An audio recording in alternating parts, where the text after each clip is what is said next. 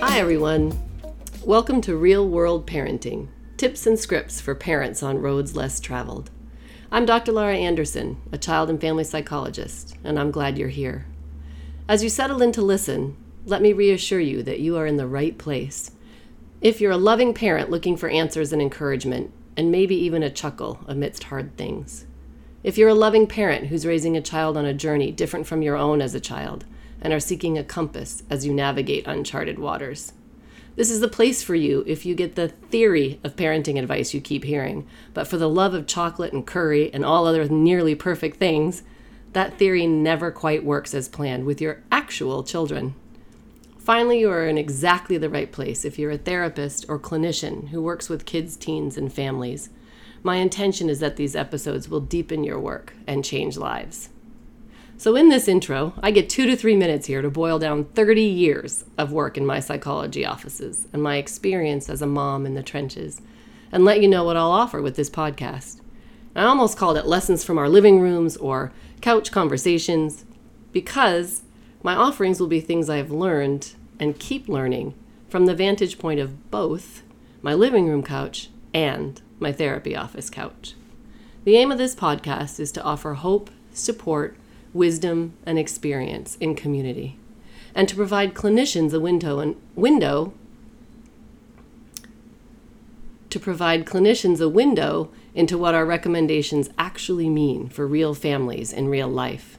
We will talk all things kid and teen related and shine a spotlight on families navigating identities related to race, gender, and adoption. We will explore common child and adolescent mental health and wellness related topics. The hope is to leave you with a greater understanding of your child's needs and a you got this energy. Episodes will also feature actual practical tips and answers to questions, including, well, what do I say when? And well, what do I do when? So that you feel equipped to handle the day to day parenting puzzles we face. So pour yourself a cuppa, or lace up some shoes, or hide in your busy parent bathroom for a bit, and join me for head and heart conversations about loving and living with children walking past less often traveled. Have I mentioned I'm glad you're here? I trust that you'll be glad too.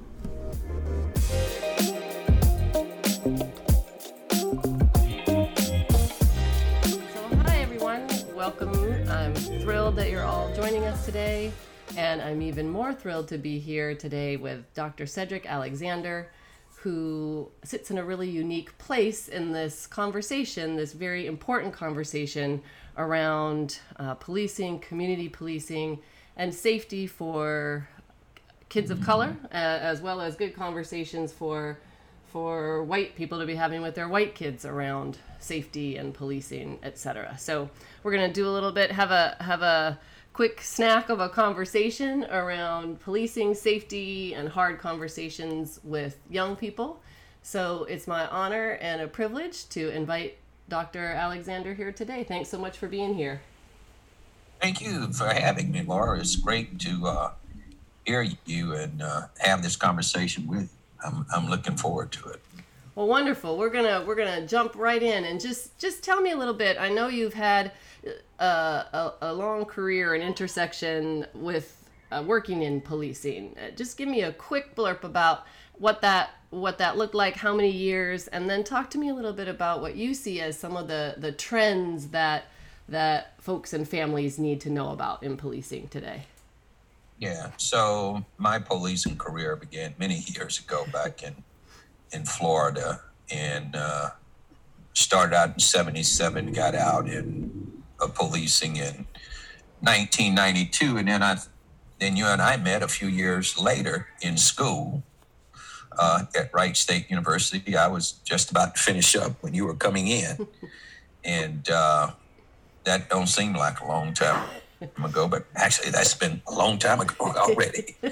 and uh, so, but since that time, I've had an opportunity to to do a variety of different things. Practiced as a psychologist for a while, got back into policing, became chief of police in Rochester, New York, and then went on to subsequently become chief in uh, DeKalb County, Georgia, which is a large suburban area there in Metro Atlanta. And more recently, I've been deputy mayor. Uh, went back to Rochester to be deputy mayor at the request of the mayor. And uh, today, now, currently, I'm I'm retired, do a lot of consulting, and very much involved in this whole conversation around reform and reimagining police and all of the challenges that uh, we're confronted with in American policing today. So that's kind of a quick snapshot of where I've been. Uh, but more importantly, it's the issues that many communities across this country are confronted with at this very moment, and that is police and community relations and the complexities sometimes that come with that. Yeah, no, I appreciate that. And it is, I think it's really important to highlight the complexity of the situation. As I mentioned, you know, I think in, in my world, there are two camps of people. One who think that, that police are always right, and, and another camp who think that they're, they're always wrong. And yet, I often reflect on, on the challenges inherent to the work that sets people up to to have to make really really you know quick obviously potentially life altering life ending decisions all day every day. And as we know as psychologists that takes a toll on on well-being on on decision making on impulse control on all all kinds of things. So um, I, I imagine that you have a lot to say about how hard that work is to do. Uh, that's an understatement. But also, what what are the greatest kinds of reform that, that you see are necessary? Well, actually, we are not seeing an increase of uh, of uh, issues regarding people of color in the in the so you know, this alleged increase of negative interactions between police and communities of color is not a new phenomenon. This is been ever since the beginning of policing, particularly with communities of color. It's just that this what uh, black and brown people have been reporting for years.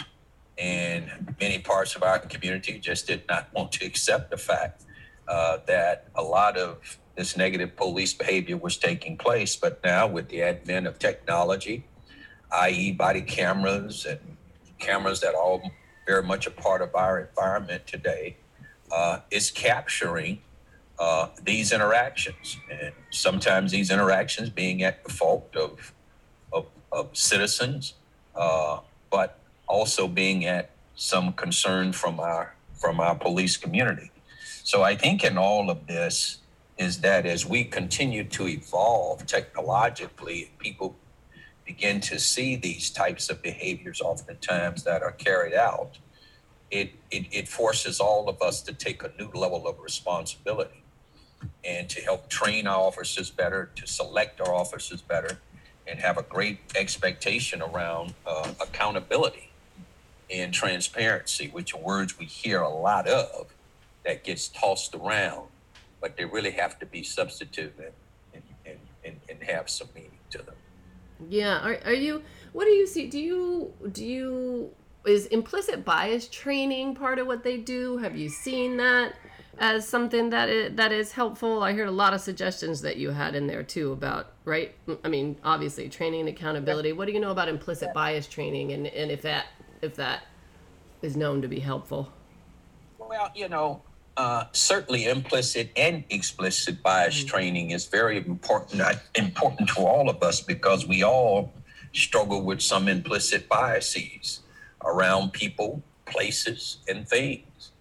And so the more that we're aware of what those implicit biases are, those biases that we're very much unconscious of, it helps us to be able to engage a variety of different populations not just based on obvious race, uh, but based on a number of other variables uh, that uh, that can get in the way of, of decisions and how we treat people and think about people that we come in contact with. So, yes, the the uh, uh, implicit bias training is great, but there's a lot of research out there that suggests it really does not do very much good.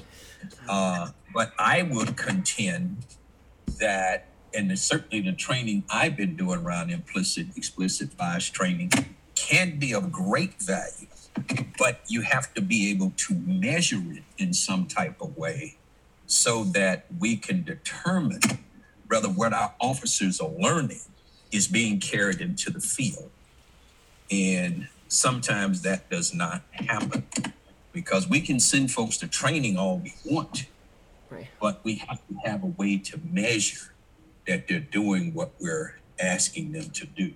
And that has to be become a part of their evaluation process where the training is reinforced, uh, not just by going to class and checking the box, but actually having opportunity to observe our police personnel, uh, utilize some of those techniques, evaluate them on it, and uh, uh, and when they're doing something great, like in de-escalation, for an example, which is a major part of police training today.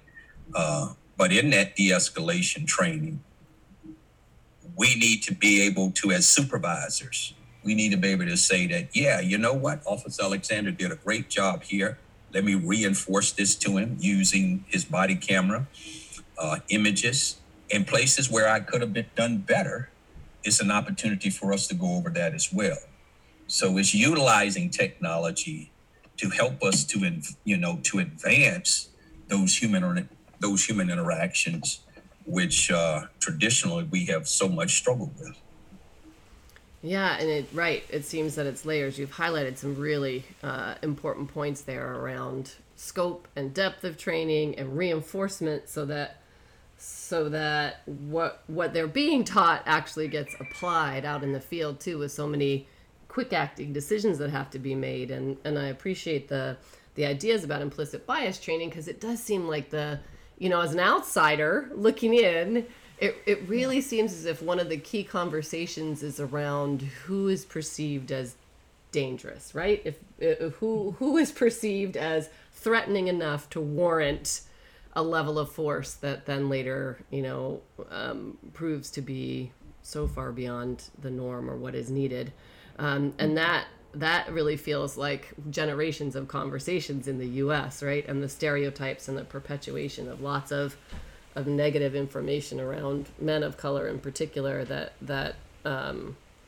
that that you'd have to unpack in in addition to doing the training of logistics and and accountability. So um, yeah, sounds like a lot of layers and and and I'm glad to hear there are folks working on it. If you were if you were a parent in a community, what what can they do? What can parents do to advocate that some of the training you described that you do happen in local police? What role, if any, where are there places of advocacy if they'd like to see change in there? Oh, they have a great deal. Every community have a great deal of responsibility in that. If you have a police department, your police department work for you, and your police department should be responsive to what you feel your wants and needs are.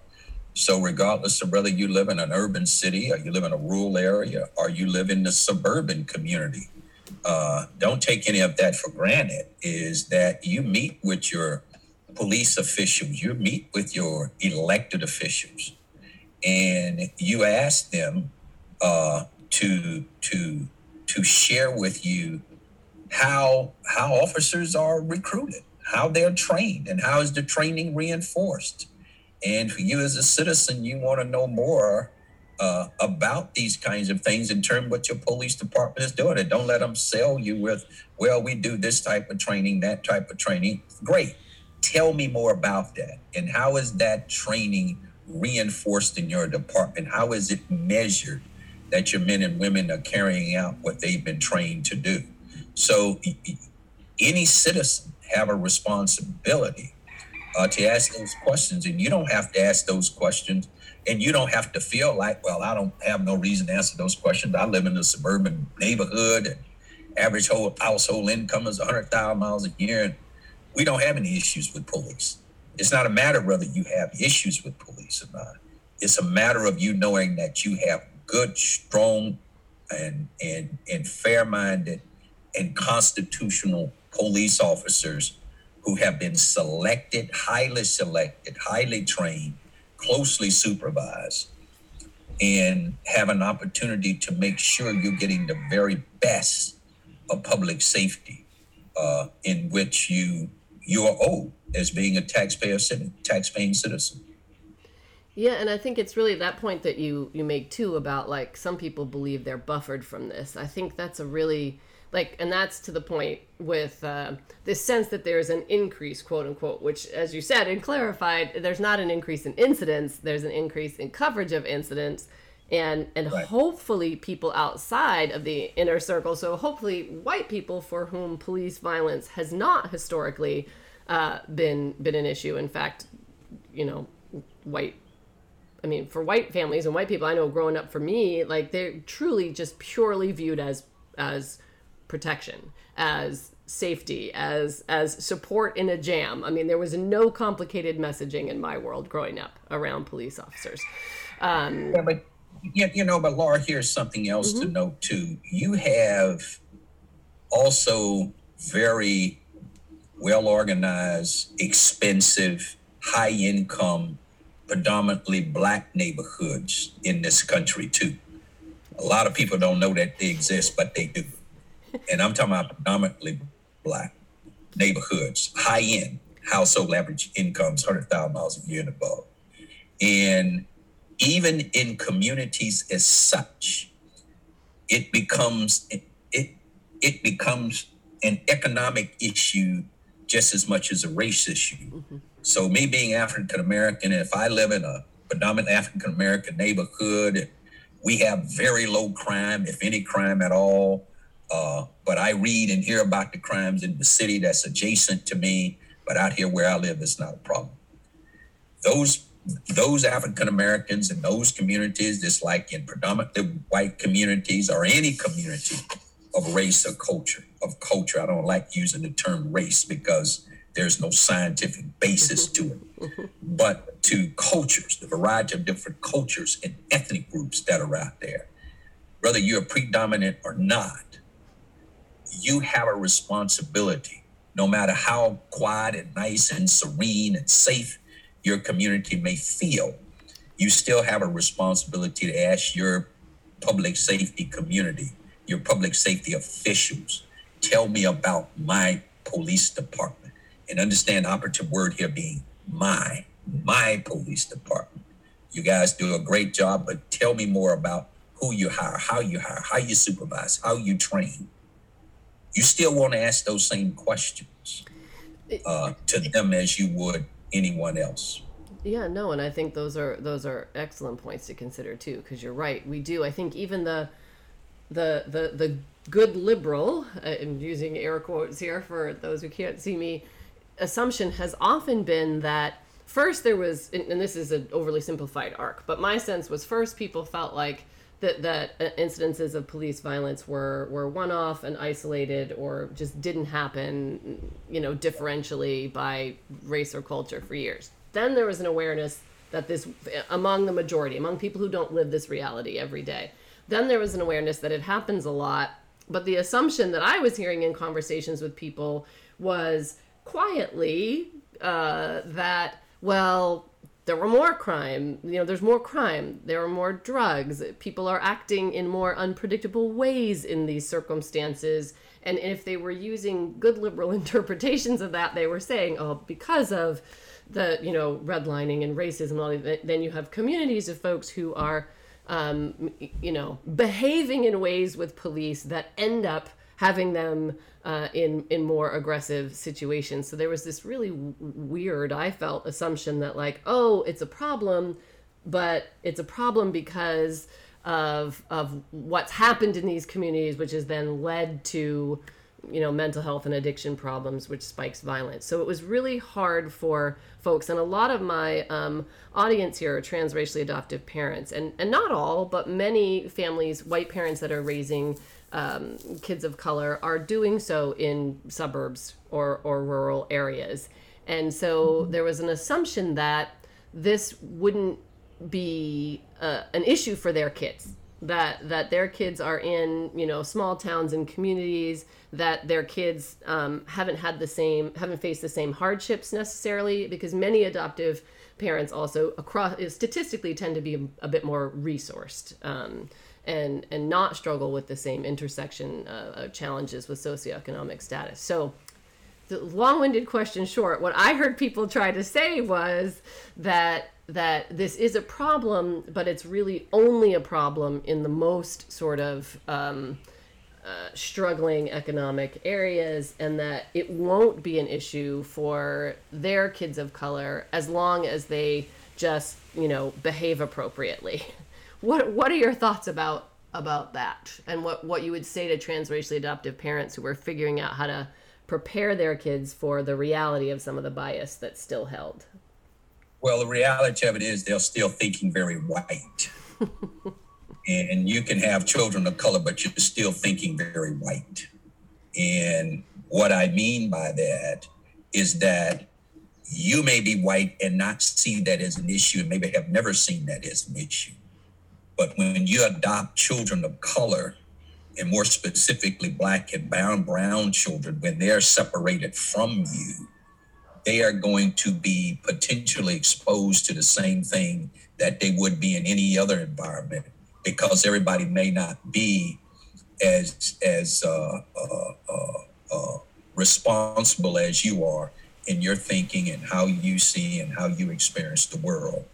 So, uh, so so so so so you you should not, and I would encourage white parents not to adopt this where we're out here in this community, so it's not you, you know it's not a problem for us with my children of color because that may not necessarily be true. That's why you want to know your police department, not the fact you're in the suburbs and you to have low crime issues. You want to know your police department.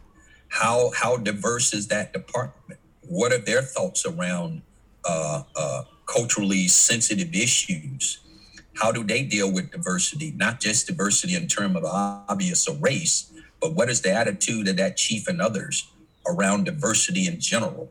Whether it's my special needs child, and I could have a special needs child. Are they going to be treated fairly and equitable if I'm not present? Or if someone going to pose an implicit bias towards them on them. You follow what I'm saying? I do. I do. So uh so those are the those are the so those are the kind of things that we have to give thought to and we got to think about them deeper than just beyond ourselves.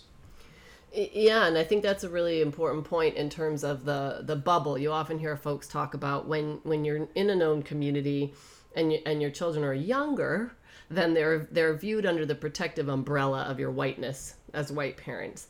And then as right. your kids move, they get older, number one, right? Because we know that as a general rule, there's some research that says that white people overestimate the age of black children by like five years. So once you get a child, you know, you start getting into 11, 12, sadly enough, as we've seen in cases like Tamir Rice and others, um, the perception of how old a black child is, and then again, as I spoke about earlier, how threatening or dangerous or likely to behave in those ways um, they are that that those your child moving in the world is not protected by the umbrella of your whiteness if they're encountering right. uh, police right. officers right. they don't know. So you got to get outside of your, you know, of your uh, here again, uh, and you can frame it however you want, but you got to get outside of your sense of feeling privileged and put yourself in the position of someone else uh, in this case, your child or loved one or whatever the case may be. And people have the best of intentions, uh, but we have to be ever so thoughtful in in remembering when our children are away from us. Your black or brown child is going to be seen by some, not by all, right. but may be seen by some as just what are you doing here in this neighborhood? So yes, you bring up the point um, about safety, and I think that's a really important one for transracially adoptive parents to hear. That this idea that um, safe neighborhoods are the suburban neighborhoods somehow that that white people and affluent, as you pointed out, people um, you know often feel like the the the more affluent, the lower crime, the safer it is for their child, and yet if you are a young black man walking through these affluent neighborhoods, your safety is at risk in ways it might not be in a lot of other mixed SES and mixed race communities. So again, that's that's uh, an invitation to my listeners to to take off their white lens when they're work hard to work around the white lens when they're imagining which neighborhoods are safe and in which ways they need to protect their their black and brown children to to handle what are potentially dangerous situations. So. Um, right. Yeah, thank you for that. So when when I talk to my parents, the the parents that I work with, they often ask me, "At what age should I start talking to kids about it? Like, how do I talk to my children about the fact that police may or may not view them differently based on the color of their skin?" Well, well, you know, different children are at different developmental places. You may have a child as early as six or seven age, years of age who may ask you a question around race or see something that take place that doesn't look right or feel right for them. And they surprisingly bring it up, right? Or you may have a child that's a little older, that's preteens, who may bring up the subject around race and how they see it and how they see the uh, uh, uh, uh, or the mistreatment of different people in some form or fashion. But here's the thing: everyone knows their child, whether it's your biological child, your adopted child, whatever. You know the behaviors and the nuances of your children and what you feel is age appropriate. Children are exposed to so much more information. So we should not assume that issues around race, they don't pick up on it, hear it, or respond to it either quietly or with their other friends. And you have to be able to just have the conversation because it's not they're fearful. A lot of times it's the parents who are fearful and just have the conversation. But more than anything, when you teach your children about fairness and equity, and everybody is created equally, and everybody should be treated fairly, we all are advocates of fairness, is that now that they say it, what's important to children is they got to see it. Hmm. Yes. They got to see it. So if you want to really reinforce it, and if you're really meaning what you say as a parent, have the conversation. Kids are far more, they got far more information around things in life than I did being a baby boomer, or many of them being uh, Generation X or young millennials. You know, have the age appropriate conversation, but you have to know your own child. But don't let your fear getting a way of having an open conversation with your children around this issue around diversity and equity. Yeah. And and and and you would be surprised the type of response you may get and be prepared to respond to. But then the main thing theme is here it's about equity, it's about fairness, it's about uh, a country that espouses itself as being constitutional, and we all are going to hold this country and our leadership res- responsible to that. But have that conversation with your children, and and and don't be pensive about it. Be planful, but don't be pensive, because many of these kids already having conversations. You know, they right. got all kind of friends before they get out of elementary school right and oh. social media they're, they're getting a lot of news about current events and a lot of current event news um, you know right. cycles through that's, these things that's right so maybe the only people that's not prepared to talk about this may not be your children right. it may be yes yeah no i mean i think it, it, there's a lot of fear for uh, uh, white particularly for white parents who are raising um, children of color and black children, the idea of introducing to them that they may be in danger or that other people may not like them. You know, I'm, I'm using overly simplified language, but when you're talking to kids, sometimes you know, that's what parents fear that their children will hear. Other people may find you dangerous. Other people may, you know, not treat you the same way as your friends just because of your skin color, uh, while they're also trying to balance how you know to continue to support a child who isn't being raised with racial mirrors in the home in feeling good about their skin color. So it's very common for transracially adopted kids to come to their parents and say i wish my skin looked like yours. I don't you know already struggling with making sense of that. So it becomes a double whammy for transracially adoptive parents to imagine introducing the idea that there are elements or places that they need to hold themselves differently. But but honestly we don't have a choice. The way i see it is we signed up for it it is a hard conversation to imagine, and we better get skilled to do it because we're hurting our children if we're not preparing them um, right. to, to navigate this world that, again, isn't going to see them as under the, the wing. And, and in some ways, the bubble of our protection handicaps them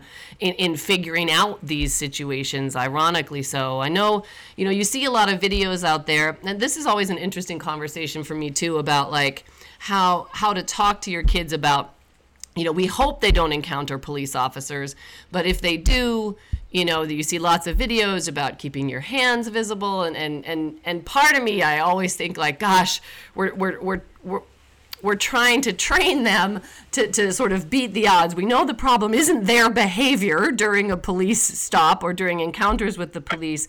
And we know that. The problem is what you've already discussed a larger systemic uh, issue that needs a multi layered approach.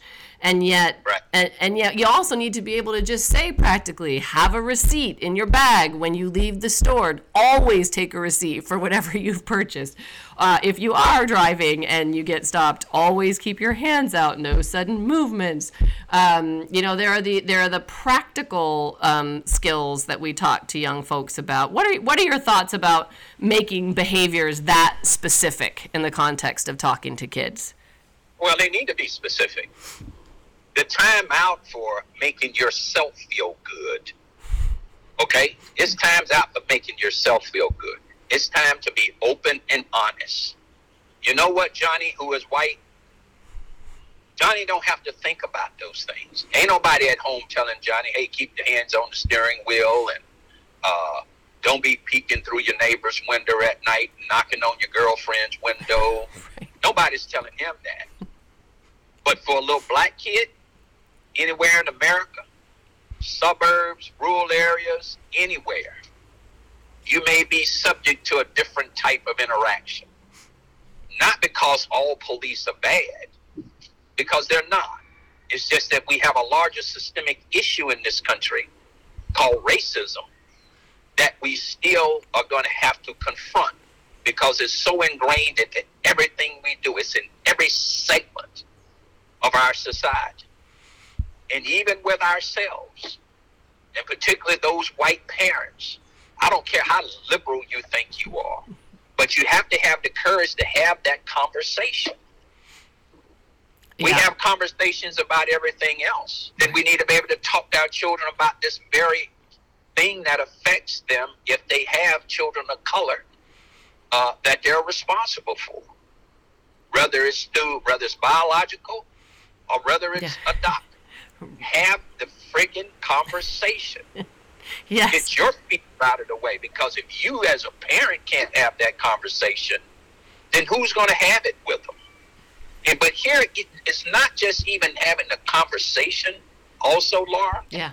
It's also role modeling to your children what you want from them, what your expectations are, how you treat other people, who you interact with how you take your children. Have you taken your children to a black museum of art? Right. Or do they, are they still running around believing that Christopher Columbus discovered America? yes. No, there's a response. There's a lot of responsibility. A point very well taken. right. Sitting in an, in so, an isolated so, white right. world talking about it is isn't going right. to do it either. No, you got yeah. You know, expose your children, and you get to learn yourself. Right I don't care how nice or liberal I may feel that I am as a black man in America. I have blind spots too. We all got blind spots. Yeah. You know? We all have blind spots. But it's being aware of them and it's having the courage, if we can't do it for ourselves, do it for the children that we all have taken responsibility for, right? And help them get uh, where they need to be. Because that's how we change the world. That's how we really change the world. Not just by what we think, but it's help us change those feelings, those old age fears and hesitations that we have, uh, and stereotypes that we have garnered about each other. And that's how we move away from it. But I would just encourage your parents, your listening audience, take courage. Take courage. Yeah. And none of us can help the families we're born into. Mm-hmm. Many of us can't help the signals and messages we may have heard from our parents or grandparents growing up. But we have an opportunity to do something different and better. But it just can't be our words. It has to be our words with our actions, and then we got a role model what it is that we want our children to do and be all the time. Because even when we don't think, our children are watching and listening. They are watching and listening. They're watching your body language, your tone, your tenor, your attitude about people, places, and things. They're picking up on it all. Yeah. And if we family members who don't resonate with you having a blended family, whatever that blended family may look like, then you need to have a conversation with them because you're not going to come around my children and make remarks that is not consistent with what I'm teaching them to be. That's mama, grandpa, aunts, uncles, cousins, friends, war buddies, whomever. Yeah.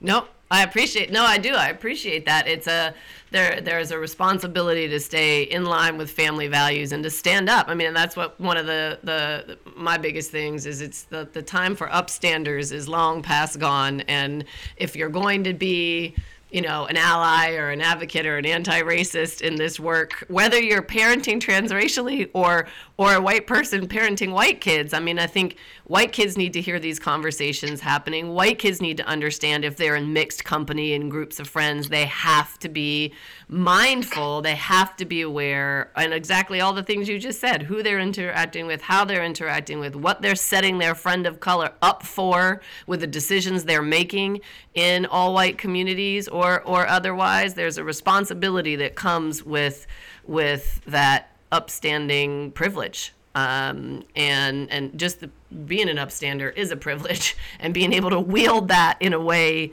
that uh, impacts other people and makes change is important. So I I appreciate, excuse me, I appreciate the the direct reminder that it has to be it has to be courage and you also have to skill build and that's part of what i hope to do through this um, you know these conversations and i offer folks resources too. There are, there are people out there you know having these having concrete examples about how to have these conversations what kids need to know.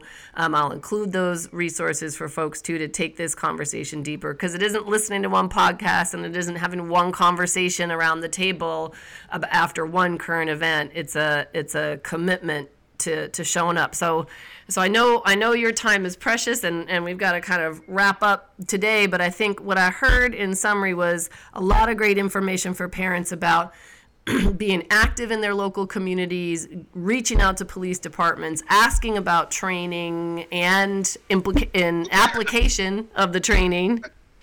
Um, How they're being supervised and how did they measure the training? It doesn't matter whether you live in the suburbs or the city. Yeah. Yeah. Hold safety accountable, even if we got zero crime.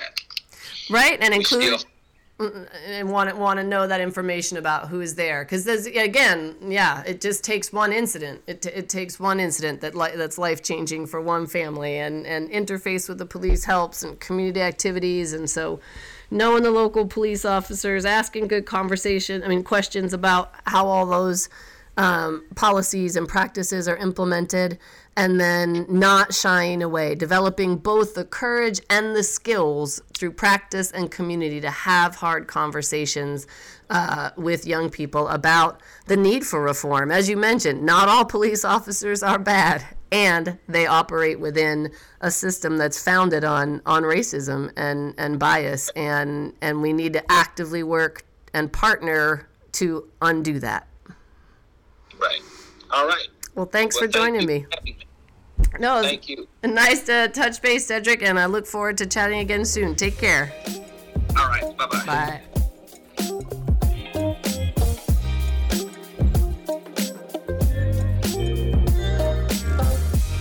Right, so I'm going to be adding in some what to say when features uh, in these podcasts. And in this particular episode, we're going to do a what to say when talking to your kids about police violence. And these will um, complement Dr. Alexander's uh, segment really well.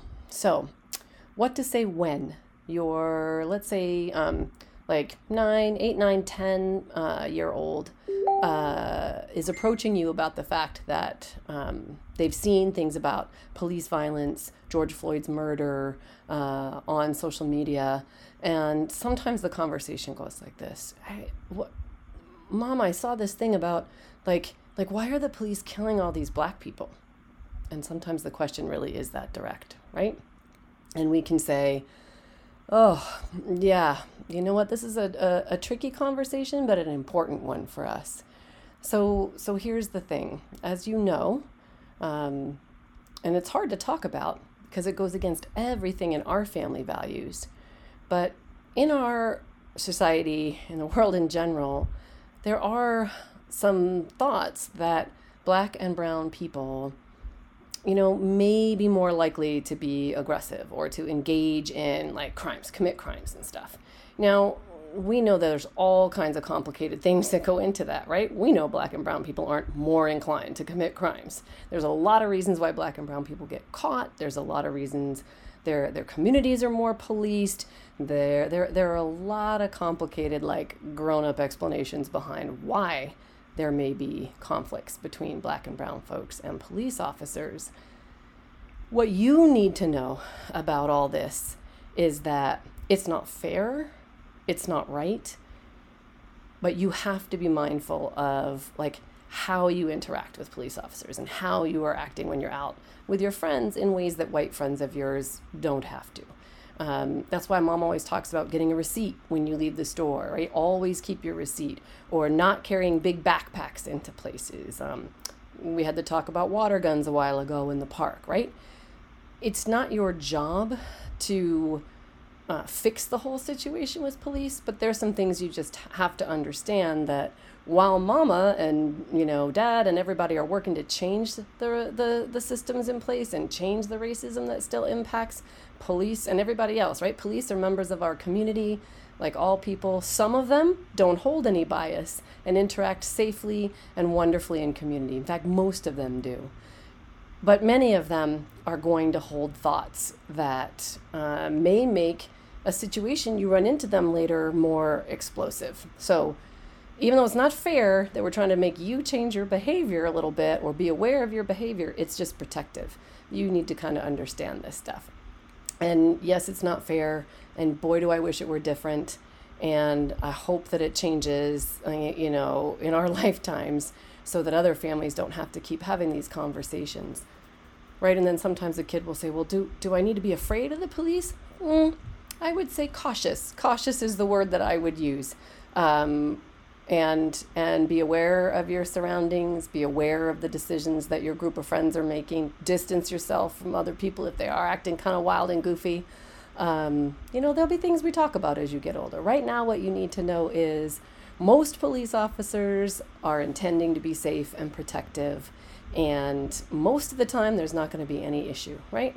But we need you to just have your heads up and your eyes up and and be aware that some people are going to hold these biases that that like aren't in line with our family values and so there's things you got to do to stay safe and the um, george floyd situation is just really a tragic uh, example of what happens when bias impacts policing, and I'm hoping that it will lead to change. Right? So there is a what to say when, an example of a conversation to have with a young person. Hopefully, you've been having other conversations so that this isn't the first time they're thinking about their race and their skin tone. And I'm hoping that builds a tool in your toolkit. All right, thanks for joining. All right, well, thanks for listening today. And if you'd like to find me other places, come take a look at my website, www.drlauraanderson.com com. There you can join my newsletter and uh, keep in touch and find out what is in the works. You can also join me for coffee and conversation uh, and Facebook at Common Chord Psychology Services. So check me out those places and I look forward to further connection. I'm glad you were here today.